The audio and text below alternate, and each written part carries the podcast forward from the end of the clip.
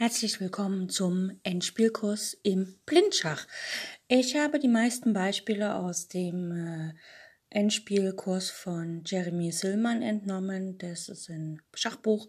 Das nennt sich Vom Anfänger zum Meister. Ein sehr empfehlenswertes Buch. Und ich wünsche euch ganz viel Spaß bei all den Übungen und los geht's!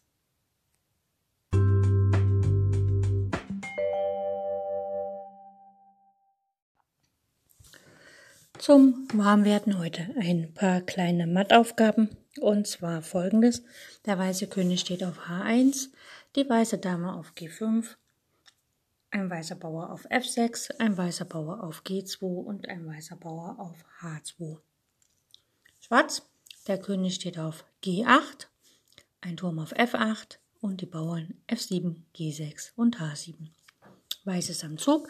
Weiß möchte hier sehr gerne auf G7 matt setzen und da braucht er einfach nur die Dame von G5 nach H6 ziehen, denn der Bauer auf F6 äh, kontrolliert das Feld G7 und Schwarz hat dem Ganzen nichts entgegenzusetzen. Im nächsten Zug setzt die Dame auf G7 matt.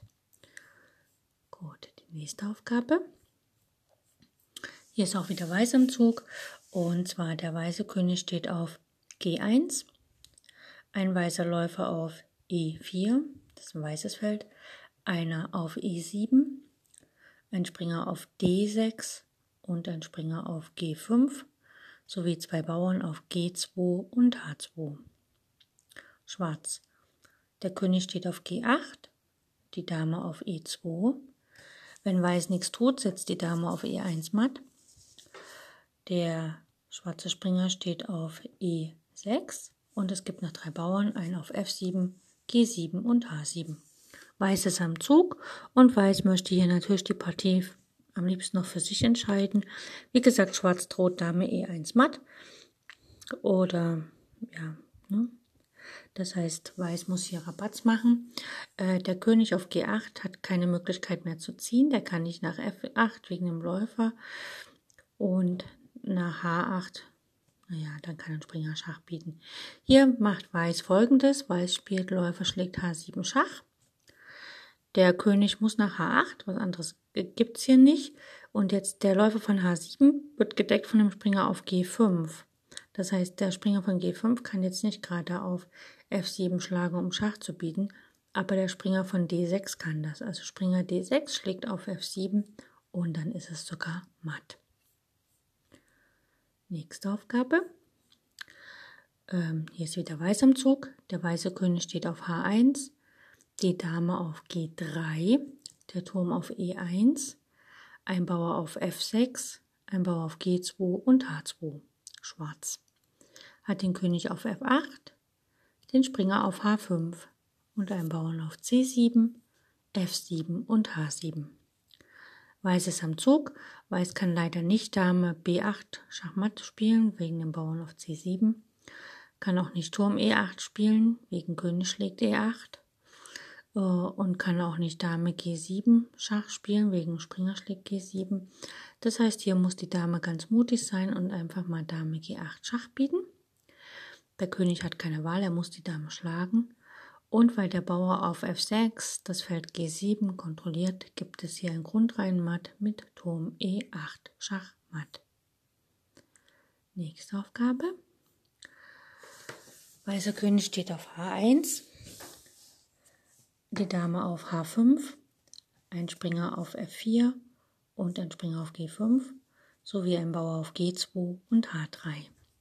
Schwarz hat den König auf G8, die Dame auf D4, den Läufer auf C5, den Springer auf F6 sowie einen Bauern auf F7 und G7. Wenn Weiß nicht Schach bietet, kommt hier Dame äh, G1 matt, beziehungsweise der Springer von F6 kann natürlich auch die Dame auf H5 schlagen. Das heißt, Weiß muss sich hier was einfallen lassen. Die Frage ist, spielt Weiß Dame H7 Schach?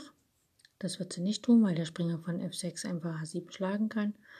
Oder spielt sie Dame schlägt F7 Schach.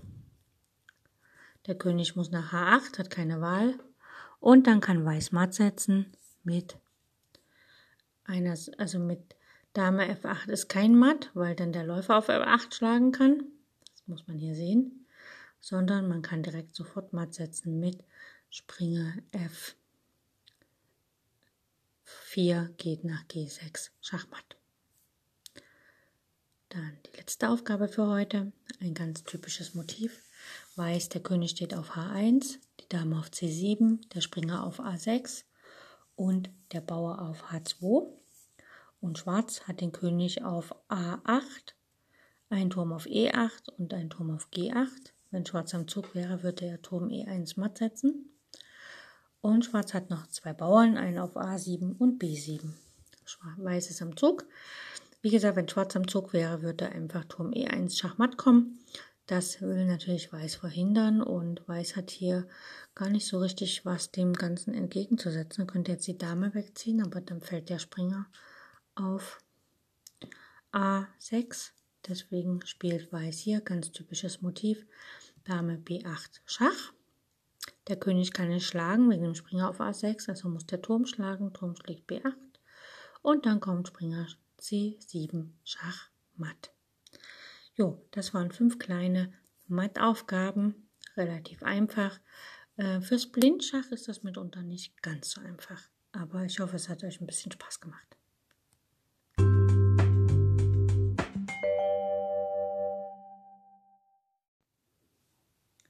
In unserem Endspielkurs geht es weiter mit Turm, König und zwei Bauern gegen Turm und König. Das heißt also, hier hat wieder der äh, Spieler mit dem Mehrmaterial zwei Bauern mehr, die diesmal verbunden sind miteinander, die aber nicht am Rand stehen, sondern halt sehr zentral. Wir schauen uns gleich eine Beispielstellung an. Und zwar der weiße König steht auf dem Feld E2, der weiße Turm auf A5 sowie die Bauern auf D2 und E3. Schwarz hat den König auf e D7, Dora 7 und den Turm auf B, Bertha 4. Weiß ist am Zug und Weiß versucht als erstes den schwarzen König so weit wie möglich am Rand zu halten. Also der weiße König soll nicht ins Spielgeschehen mit eingreifen, wenn möglich. Und die weiße Gewinnstrategie ist natürlich dann, die Bauern Schritt für Schritt nach vorne zu bringen. Und er strebt an, die Bauern nicht nebeneinander zu stellen, sodass keine Schachs vom Turm von der Seite hakelt, sondern immer im Springerabstand und dann wieder sich gegenseitig decken. Springerabstand, sich gegenseitig decken. So, erster Zug von Weiß, Turm A6. Er schneidet, wie gesagt, den König ab. Und äh, Schwarz verhindert mit Turm B2, dass der D-Bauer gleich zwei Schritte nach vorne geht.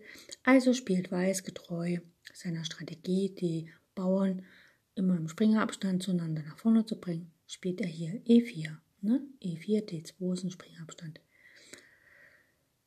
Weiß, äh, Schwarz spielt König, äh, Turm B3. Er möchte natürlich nicht, dass der König weiterläuft. Demzufolge spielt Weiß jetzt D3, hat die Möglichkeit, König E3 zu spielen und die Bauern decken sich wieder gegenseitig.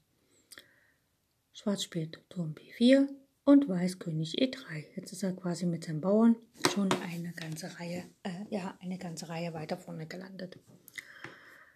Weiß spielt Turm B3, äh, Schwarz spielt Turm B3 und Weiß spielt E5 wieder. Die Springer, die Bauern sind im Springerfeld auseinander und es geht halt eine Reihe weiter.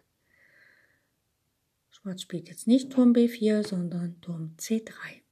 Er versucht halt ähm, auf der Linie neben dem König zu bleiben. Gut, jetzt kann natürlich nicht D4 gespielt werden, also kommt erst König E4. Der Turm geht nach C2 und der König kann jetzt, es kommt jetzt kein Schach von der Seite, weil der Turm auf der C-Linie steht, kann er jetzt direkt nach D5 gehen. Ne, das Ziel ist natürlich E6 mit Schach noch eine Reihe weiter nach vorne zu kommen. Schwarz spielt König C7, versucht also den Turm, äh, Turm C7, versucht den Turm vor die Bauern zu bringen und Weiß spielt D4, ne, deckt wieder die Bauern gegenseitig. Schwarz König E7, und Weiß spielt jetzt E6, verhindert damit, dass Turm E7 Schach kommt. Schwarz spielt König F6 und damit bewegt sich der König von Schwarz hinter die Bauern. Denn Weiß spielt jetzt einfach König D6 und der schwarze König kann, kommt nicht mehr vor die Bauern, also hat quasi das Umwandlungsfeld aufgegeben. Schwarz spielt Turm E7, möchte den Bauern auf E7 6 gewinnen, der wird einfach simpel mit D5 gedeckt. Schwarz spielt Turm B7, er versucht halt, dass der weiße König nicht über die siebte Reihe kommt.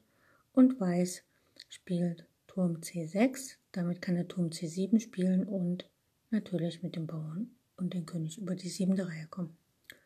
Schwarz versucht das zu verhindern mit Turm A7 und jetzt kann Weiß einfach, weil er ja E7 spielen will, das noch nicht geht, kann er einfach mit Turm C7 jetzt den Turm quasi vom Spielgeschehen, den schwarzen Turm abtrennen.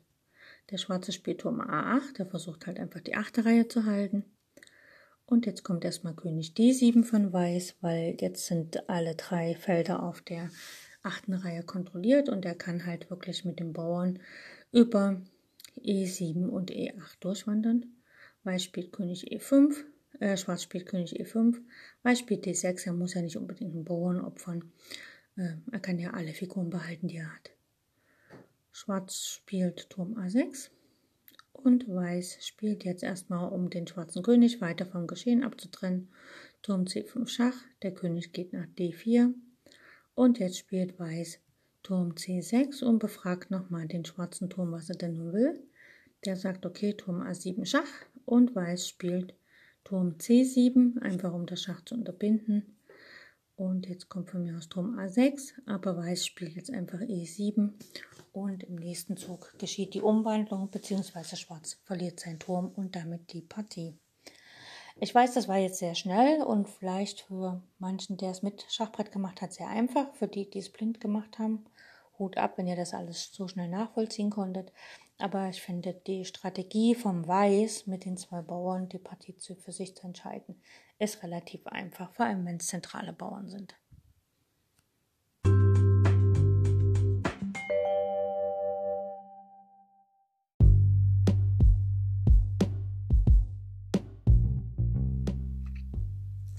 In jüngster Zeit ist die Bedeutung des Endspiels stark gewachsen. Das Reglement von Turnieren hat sich wesentlich verändert.